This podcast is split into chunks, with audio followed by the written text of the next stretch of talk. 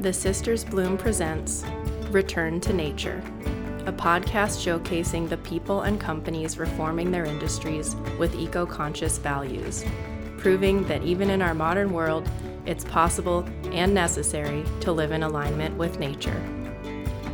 I'm Melissa Bloom, founder of The Sisters Bloom, an eco-conscious stop-motion animation studio. Our mission is to replace the toxic and wasteful practices of the industry with eco-alternatives. I am so inspired by today's guest, Sasha Duerr, who is doing such incredible work in the realm of plant-based color and natural palettes with plant dyes and food waste, and really thinking about the beginning of life and end of life of our products, of our clothing, of our food, where we're sourcing food from, uh, where we're sourcing clothing from, and where it ends up. And it's just incredible the work she's done, just really immersing herself in nature and utilizing what nature has to offer and working with that instead of working against it, as is so common nowadays. So to introduce her properly, Sasha Duerr is an artist, designer, and educator who works with plant-based color and natural palettes. She centers her practice and research on the collaborative color potential of weeds, food, and floral waste, and also local and seasonal ingredients. She's taught for over a decade at California College of Arts with a joint appointment in textiles and fine arts. She lectures, consults, and widely designs curriculum and courses in the intersection of natural color, slow food, slow fashion, and social practice. In two thousand seven, she founded the Permacouture Institute to encourage the exploration of regenerative design practices for fashion and textiles. From dinners to die for, to weeding your wardrobe and seasonal color wheels, her extensive work with plant-based color palettes have been featured in the New York Times, American Craft magazines, and many more. She also is the author of three amazing books, The Handbook of Natural Plant Dyes, Natural Color, and Natural Palettes. She is just a wealth of information in her field and continues to research and explore daily, weekly, monthly, yearly. She's in all sorts of ecosystems, traveling around the world, creating with all these amazing people. And I'm so excited to share this conversation, bringing awareness to the life cycle of our clothing and our food and how you can create naturally at any stage of that process. Hi, Sasha. It's so nice to have you today. Hi, Melissa. Thank you. I'm so honored and excited to be here. You just do so many incredible things with natural dyes and plant dyes and so much with food waste. And I'm so excited to get into all that. And I'd love to start just with your upbringing and what kind of got you on this path to do the amazing things you're doing today.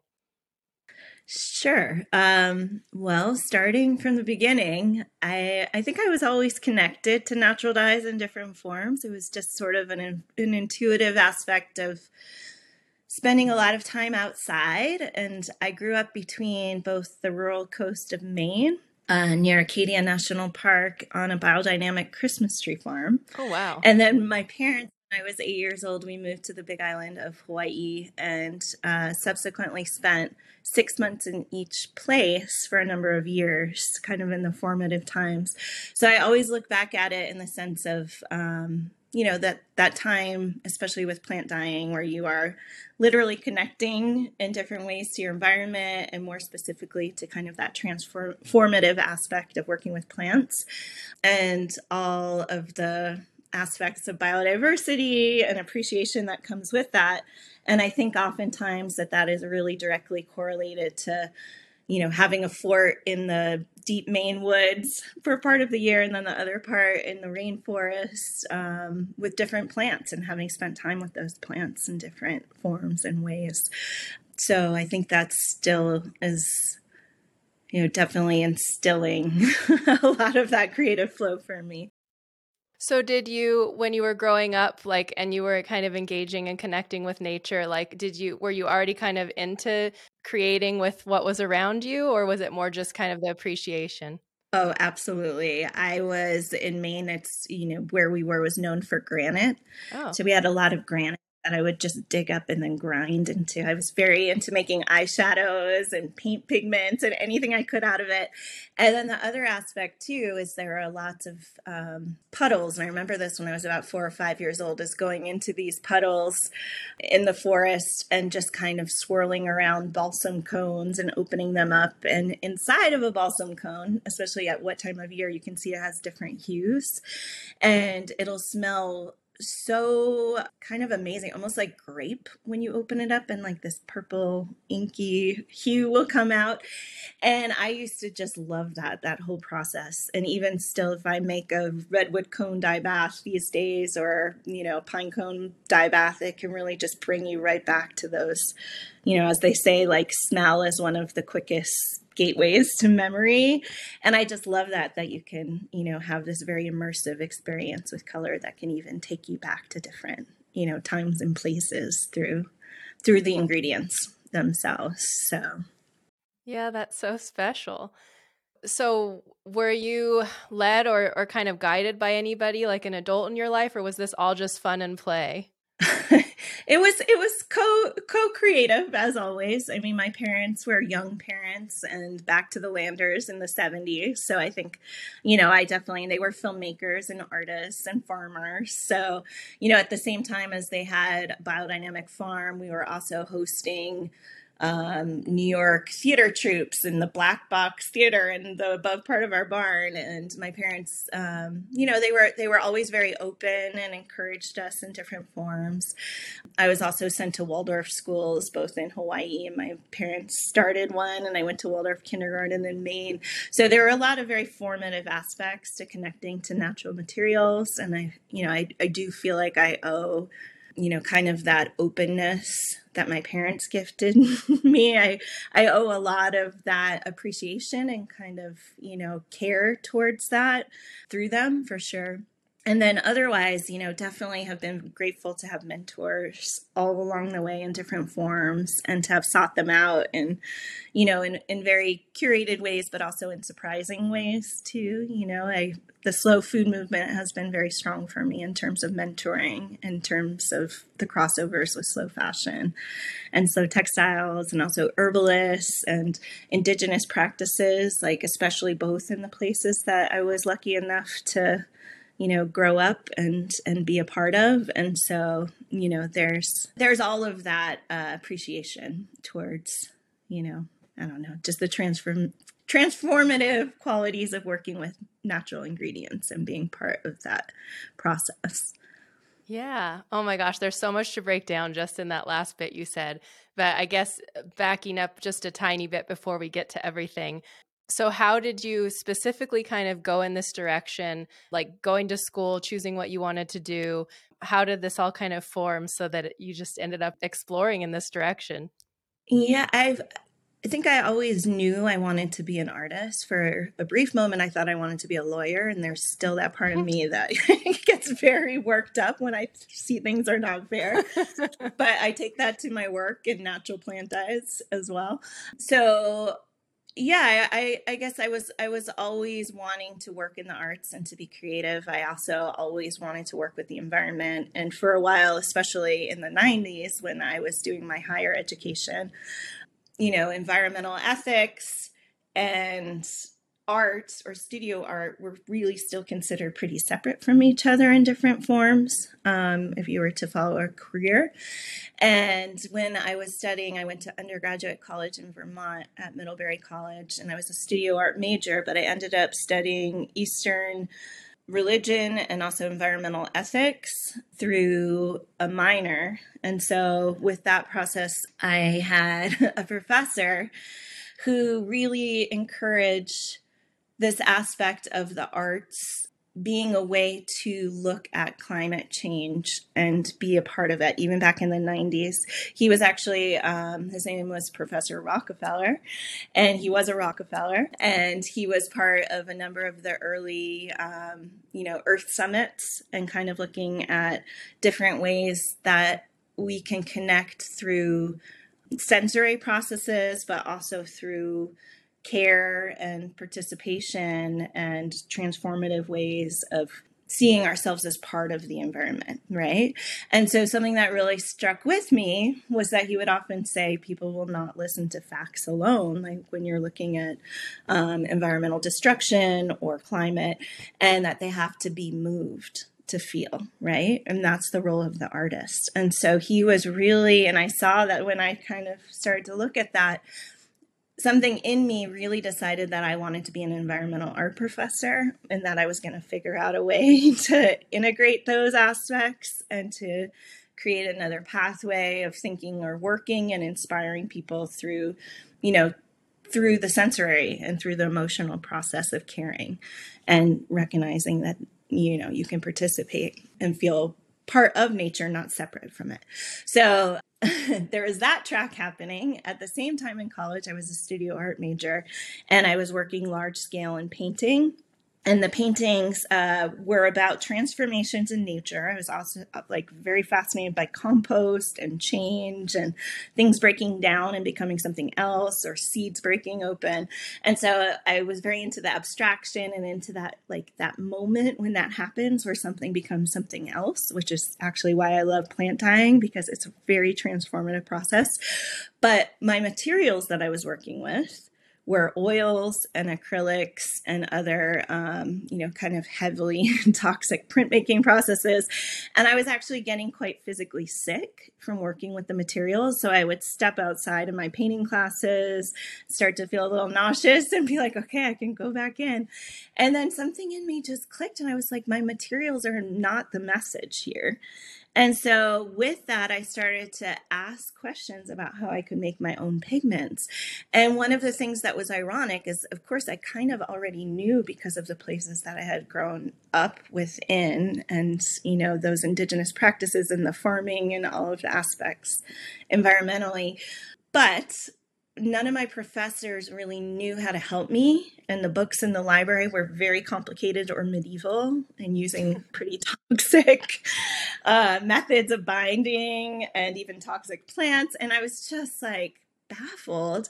And then I, so almost at the edge of graduation, I started on my own process of learning. And in fact, it was going to a workshop. It was women on farms, really, that I owe a lot of um, formative, like aha moments too, but recognizing that a lot of women on farms in, you know, in different parts of, um, you know, the world, in fact, we're holding these traditions of, um, working with plants from all these different angles, and especially for creative arts and textiles. And I started to actually realize that it was textiles I was looking into, not into painting, because I really wanted to know how to create something from nothing. And that history is so long and is a history of mostly women and indigenous people, you know, and it's like, it's very connected to a process of, um, you know, care and stewardship.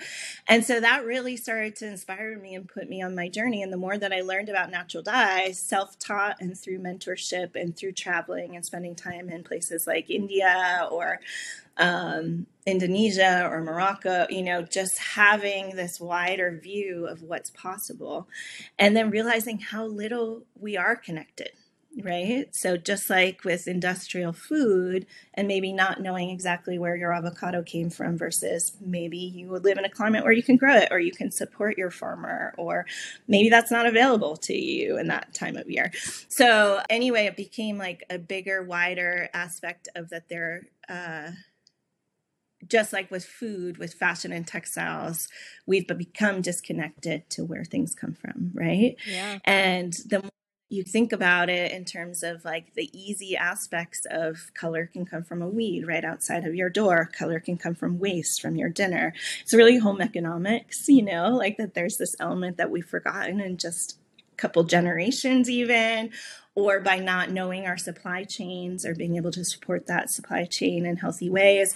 Or just like that innovation of creativity doesn't have to mean a box of Crayolas. It can be connecting to the soil in your garden. It can be connecting to the, you know, peat, the pitch, the peach pit uh, from your tree and turning it into ink. And so that became very freeing, and it became actually kind of politically, environmentally motivating for me too, and really fueled the rest of my studies, um, which became going on to get to get an M F A in uh, textiles and focusing specifically on natural dyes and social practice, and and then becoming a professor. I was able to do that eventually, which was very, I know it was very exciting to be able to, you know, see that this all can be very integrative.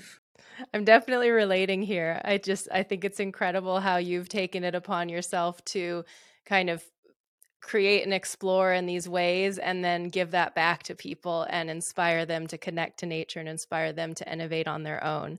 So that's pretty incredible. And I guess I would love to now talk, I guess, whichever direction you want to go. You've mentioned slow food, you've mentioned slow fashion. And so I think this does tie into you teaching and some of the initiatives you've done through that. So I'll let you choose, I guess, which way you'd like to take this now.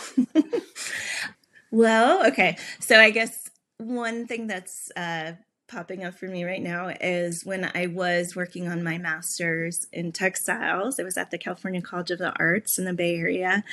And uh, this was in the early two thousands.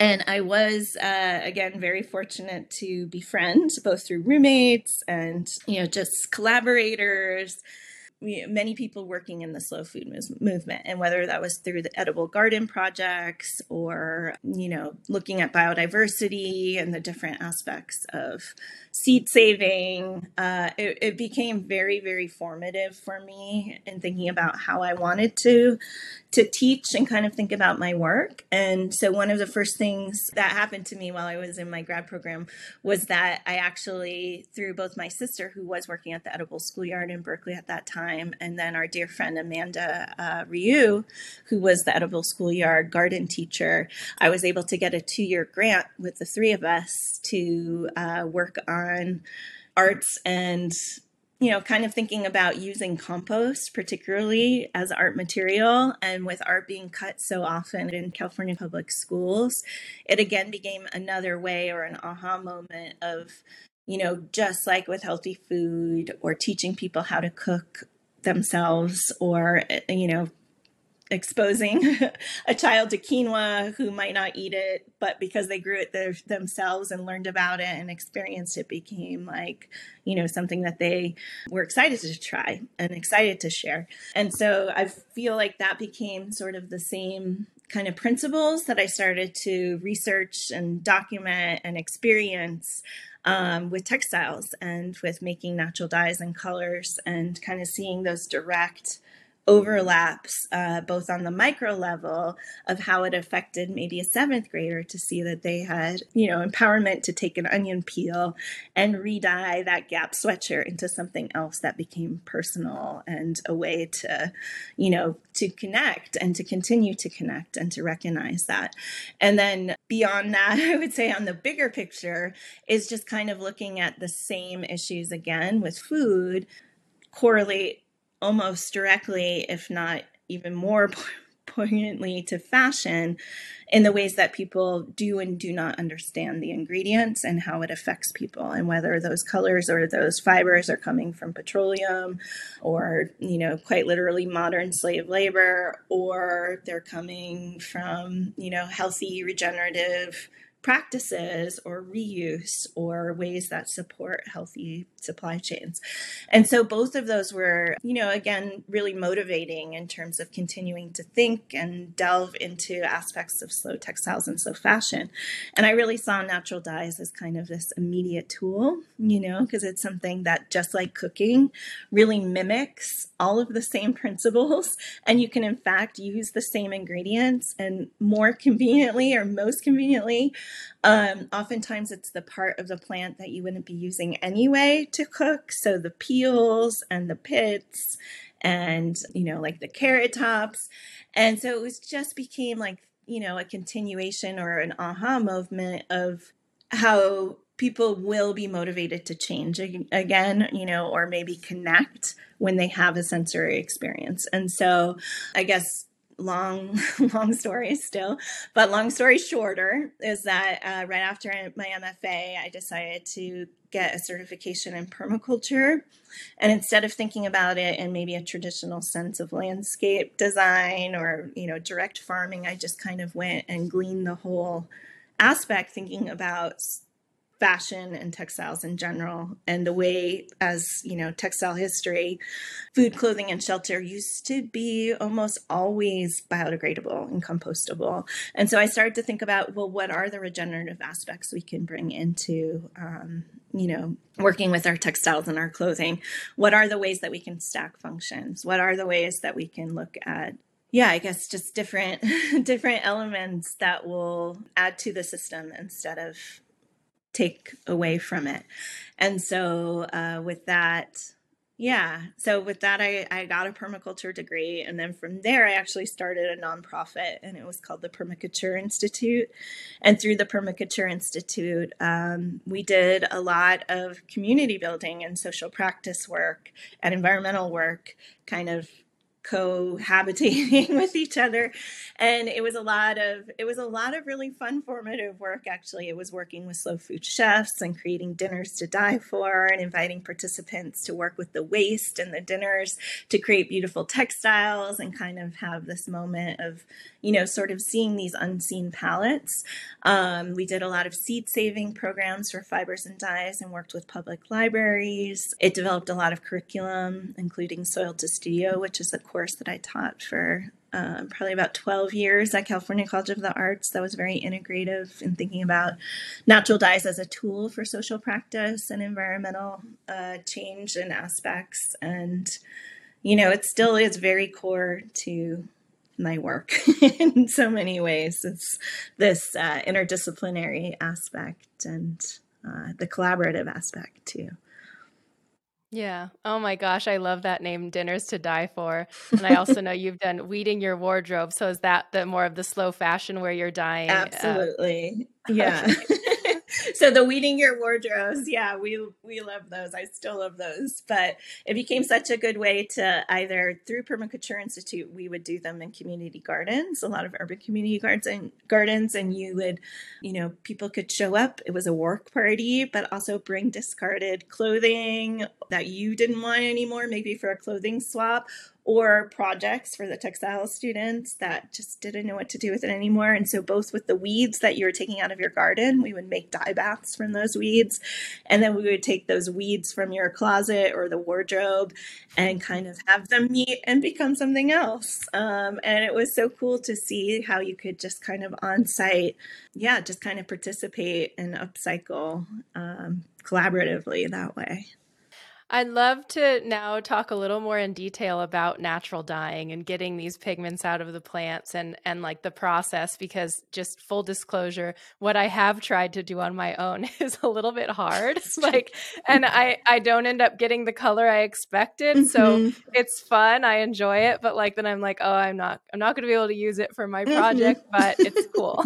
So I'd love just like, um, just a general breakdown. I know you have your books with all the recipes and a ton of information, but just for people listening, what's this basic process of how I would go grab a weed and create dye? Yeah. So what I love about natural dyeing is that the process is very similar to cooking oftentimes, and to mo- mostly like extracting as you would a tea. So for anybody who wants to get started with natural dyeing, it's definitely helpful to have some books and look at a few basic, you know, how-tos or guidelines. Natural dyes love natural materials. So being able to have clean, open, natural materials that are ready for dyeing. And then not every plant is a great dye plant. So doing your research and being able to see what plants have good dye qualities, and then be able to to properly I D your plant so that you know you're working with Queen Anne's lace and maybe not poison hemlock if you're foraging. And so, you know, you're just wanting to look into all the ingredients and making sure that you have things that line up. Also, when you're just getting started, natural dyes or plant-based dyes love protein fibers. So uh, working with wool or silk, you can often get darker uh, hues and more stable, light wash-fast hues with less processing beforehand. And it's not to say that hemp and linen and cotton don't work well. They do, but it depends on what ingredients, again, you're working with. And so a lot of plants that have tannins in them, like black walnut hull, or avocado pits or plum leaf branches, prunings, those all have lots of good tannins, and those can work a, on a wide range of fabrics.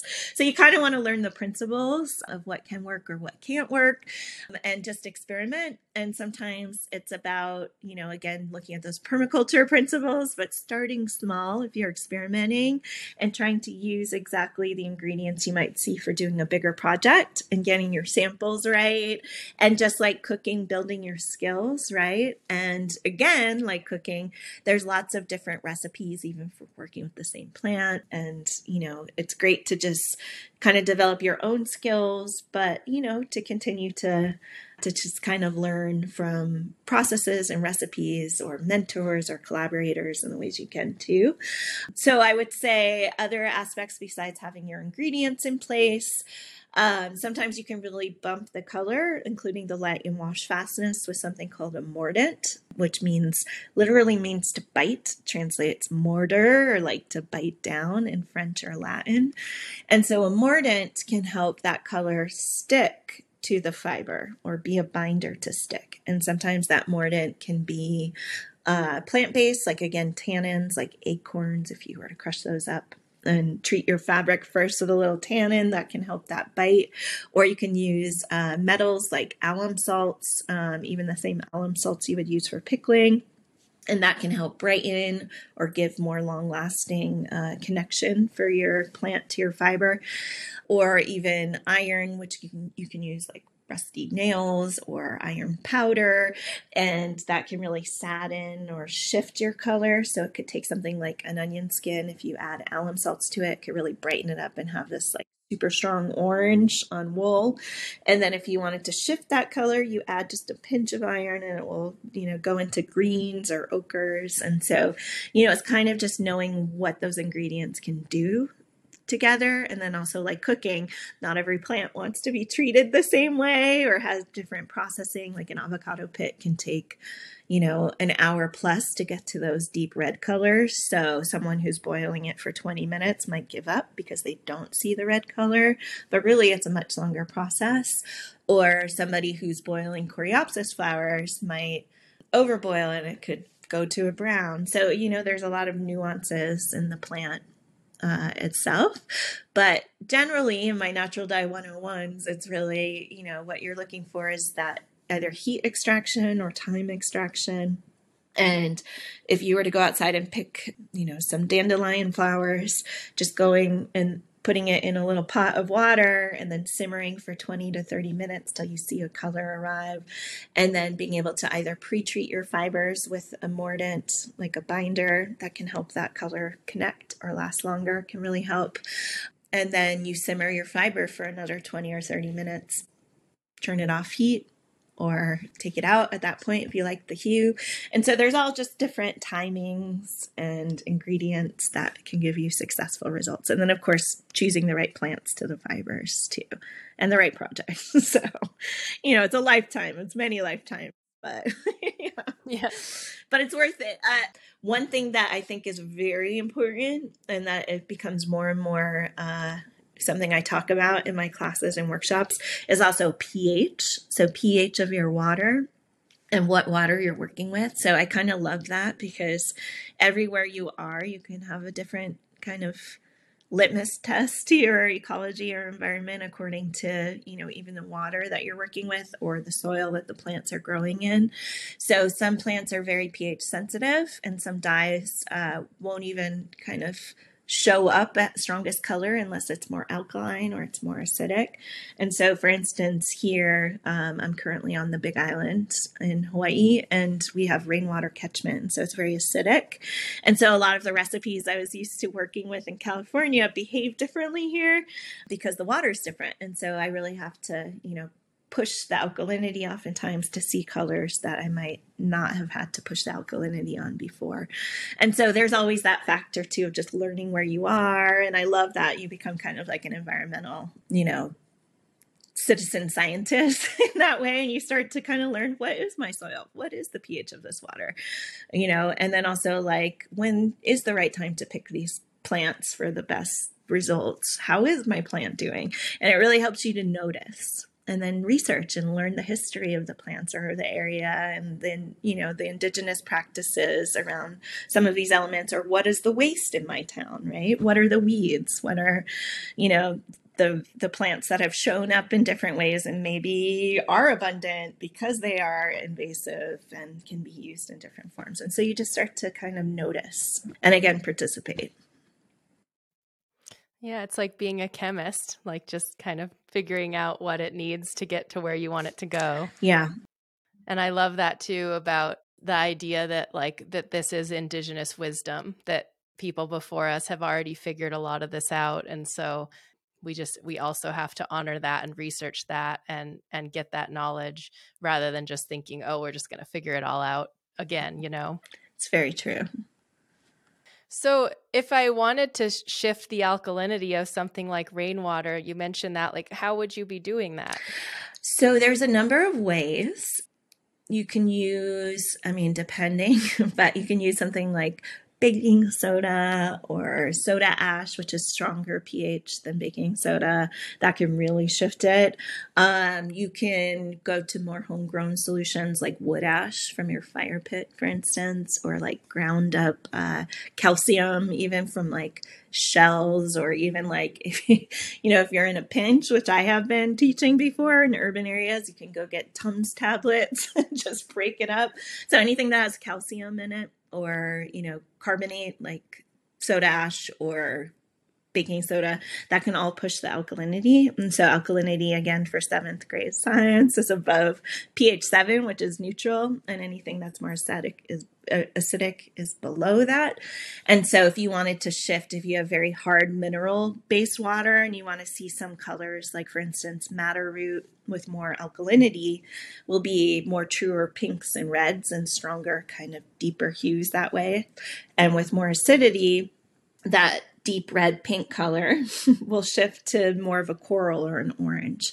So if you wanted to see even one plant go in a different direction, and depending on your water, if your water is very hard or mineral based, which many parts, like maybe in Montana, it is. Um, I've taught workshops in universities in Idaho and in, you know, different areas where you turn on the tap and it's just the water is almost white with the mineral content. And so that can have an exciting effect as a dyer sometimes, or a disastrous effect. And so you're kind of just, you know, again, learning about what the plant likes, learning what the fibers like, and how to work with those ingredients. So, um, besides alkalinity, if you wanted to obviously make your water more acidic, you could as well. And you can do that by lemon or vinegar or acidic acid in powder form if you want to be very specific. So, but it, it is a big part. It definitely can sometimes make or break a project. So, you know.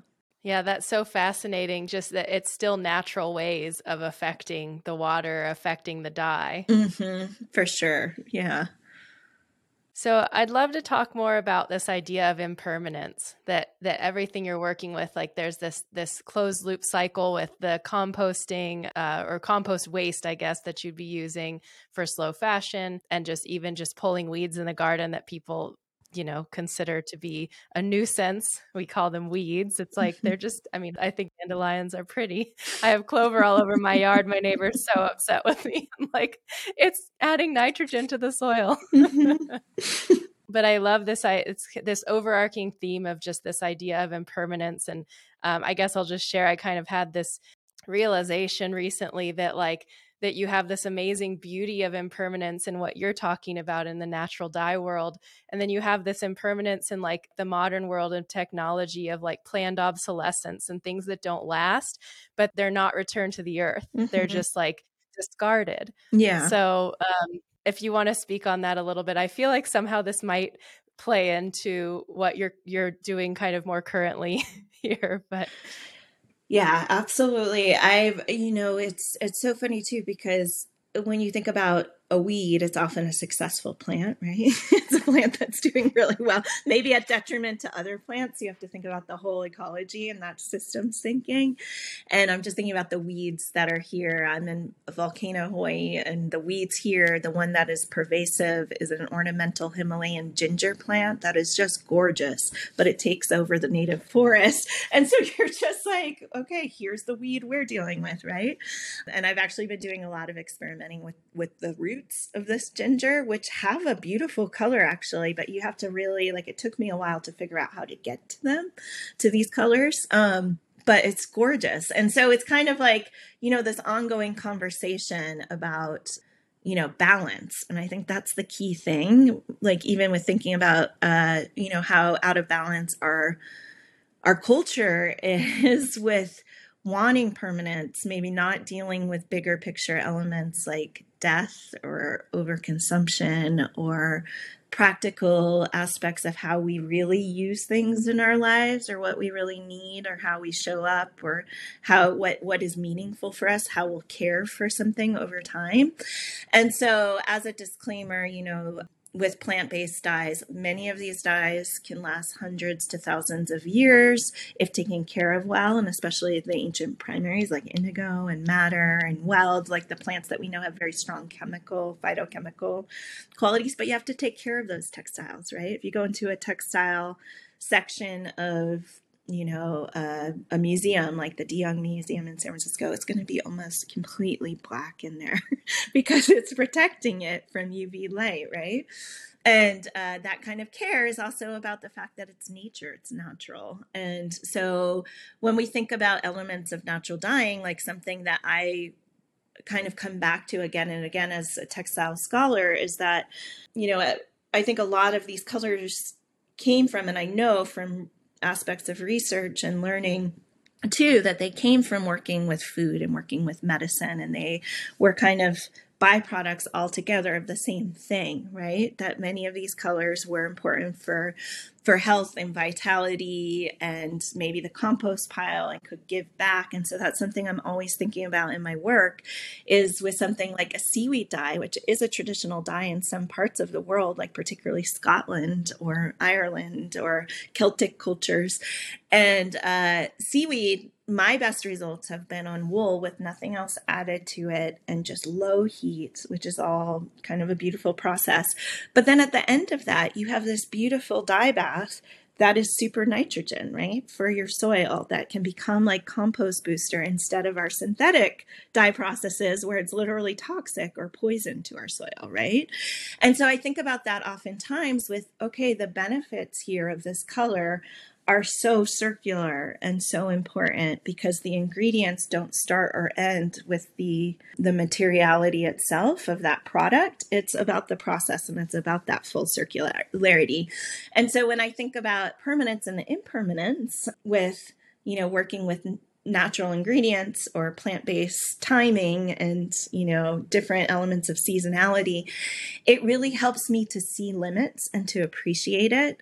And to, you know, just like a beautiful bouquet, like, yes, that could not last forever, but it's worth it because it's beauty, right? And it's about that connection. And there's different things you can do with it always. But in a direct comparison, when we think about permanence in our culture with textiles or fashion, this is an example I use a lot, but that, you know, bright red H and M dress that people are buying because that bright red is permanent, right? It's a permanent red. They can throw it in the wash, blah, blah, blah. But their usage is not lined up. It's like buying plastic fork for one-time use and then tossing it. It does not make sense. And that's how our fast fashion cycle is, where we are buying literally plastic or petroleum-based dyes and fibers for something. We love it because it's permanent. It's not going to shift or change. It won't react to your sweat.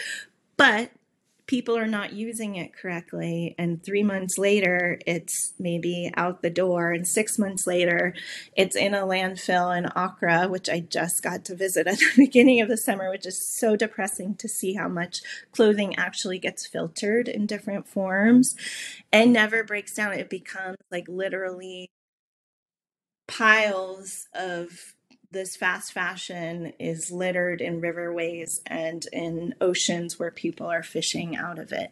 And when you think about the process of permanence or impermanence, again, the word that comes back to me is participation, right? If you have a beautiful sweater dyed in turmeric, which is one hundred percent like, you know, healthy and medicinal and has been used as a traditional dye Ayurvedically and otherwise in India and in Hawaii here for many, many, like thousands of years, literally. And if people give that a hard time, that's okay, because you can keep adding to it. You can keep, you can actually sterilize your clothes with these natural dyes and give it new. If you like re-dye your winter scarf with green tea, you are literally giving it an antiseptic to like clean it and give it new life. And so this is what I love about natural dyes and about that participatory element, is that you can shift or change with it. And in fact, I have like many sweaters or dresses that when I get tired of them, I'm able to like transform it and give it another level. And, you know, it is much harder to have woven cloth or, you know, structural garments than it is to take the weeds in your yard and boil them up and put that sweater in and give it new life and then care for it or gift it in a way that you're now connected to the gardenias in your garden that make you think of your grandma, right? So there's all of these ways of, of yeah, that I would say, like, it's more about the fluidity or like that like greater flow of materiality than it is actually about the materials themselves and holding too tight, right?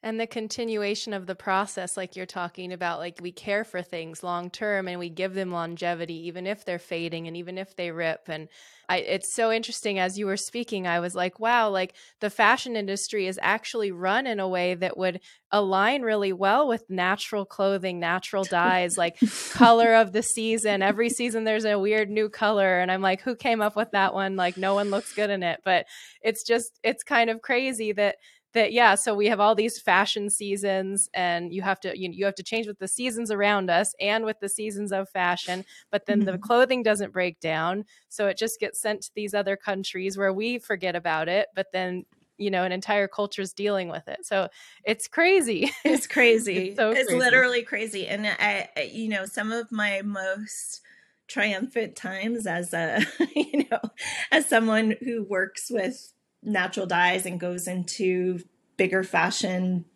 teams and works with them is seeing those aha moments really click. And I have to say, I'm probably responsible for quite a few designers, like starting apple orchards, like just leaving entirely. But I believe, and I, you know, a lot of these bigger companies will never be able to steer the ship in a way that's, you know, maybe the way that we need to, because it's built on different principles that are hard to change in terms of cons- capitalism and consumerism. But starting small again, if you think again about that, like those permaculture principles or just, you know, sustainability, circular, regenerative principles in general, you know, being able to start small, like I feel like that's been another joy of my life, is seeing students have these aha moments. And when something works, to continue to build and start to see things shift and change, or, you know, go back to more meaningful practices that have heirloom longevity to them. And I really feel like that is, it's absolutely a key, yeah, core motivation for like where we are right now at this time in this place. So it's a lot of work. To- yeah. Which is exciting, but also daunting. And there's, you know, it's going to be more and more of like, how can we collaborate with each other and learn, right? Yeah. And just being empowered, not giving that power to giant corporations and to these big companies who are just about making the money, and which, you know, that is what it is. That is the culture we're in right now. But I think, I mean, I've been more inspired by people like you who are creating and showing other people how they can be doing this for themselves and how to upcycle, how to take that thing you're just going to throw out or try and give to someone else that's just going to end up somewhere else, and, and make it better and make it into something new. and like repairing things. Like I tried to repair holes in things, and it's fun. I did a whole, I had stains all over a sweater. And so I, my sister and I, I showed her how to embroider, and we embroidered flower, sunflowers on it. So yeah, I think just these, this empowering our communities to just start creating on our own and, and transforming, as you were talking about. Absolutely. I really feel, I mean, mostly for me, I, I mean, I, I'm a natural dyer for sure. That is definitely part of my professional like resume, but to me, it's really a tool. Like I do see it as like this element. It saved me so many times when it like just kind of brings this awe into the everyday that you can transform elements, that you can kind of deconnect from a capitalist mindset around things, and that you can just kind of start to appreciate the whole. And a lot of that is mending and, you know, just kind of, to me too, it's like being able to pay attention, right? And to see every day, like what the potential is. It's really, I think it's really important. Yeah, absolutely. So I want to give you a chance to talk about the initiatives you're doing currently. I know you've done some traveling recently and you're setting up these amazing programs. So go ahead and share some of that. Well, yeah, I, uh, let's see. Currently, I have been doing a bit of traveling, which is exciting. I'm about to go in just a couple of weeks to Sicily and work with the Slow Food Research Institute there. And we're doing a week-long workshop, uh, working with the seasonal color palette of Sicily on the farm at that time. So very, very site-specific and culminating in a dinner to die for. So I just love it because it's just, to me, that's research in a way that we can share and document and participate with each other in terms of like, what are the waste products like right here at this time in this place? And, you know, how can we kind of culturally, environmentally support each other in these aspects around slow food and slow fashion and seasonality and seasonal color. And so I'm really excited about that. I'll be actually going back to Sicily again in June. So it'll be really cool, both in October and then also in June, to be at the same place and to see what plants and what weeds are there at that time and what is being harvested on the farm and what might be the byproducts that we could experiment with or work with. Um, and so, yeah, and so that is one upcoming project. Another one is I will actually be in Minnesota in January. And uh, I'm really excited about this workshop too, having grown up on a Christmas tree. But it's it's about to be announced. This is a little predating the announcement, but it's going to be dying with Christmas tree waste. So right after the holidays. So I'm really, really like looking forward to just kind of deep dive into compost and kind of thinking culturally about, you know, giving renewal to these plants that give so much to us, right, in different ways. Um, so that's another one. And then I've been doing, I've, I've been as well collaborating, co-collaborating uh, with Yale School of Architecture, which is how I got to go to Ghana in late May, early June. And I also got to go lecture in New Haven in February of last year. And it's part of a multi-year grant with a collaborator. Her name is Meiling Loco, and her, her work is incredible. I encourage anybody to look her up. Um, she is a professor there at Yale, and she works a lot of, with a lot of different biomaterials. Specifically, she loves mycelium as something to explore and work with. And this multi-year grant is called Soil Sisters, and it's really about learning from food, clothing, and shelter in different forms, and thinking about what waste and agriculturally, like what could be scaled up. And it's also very open sourced. And yeah, it's kind of exciting to think about like bigger elements of how industry and even institutions might be able to shift mindsets and, you know, be open to possibilities. And even, you know, how can we make the soil better from our building processes, from our textile processes, from our food agricultural processes. So I just love all of all of that bigger thinking too. And then, yeah, I don't know. Those are some of the projects on a small, small scale level.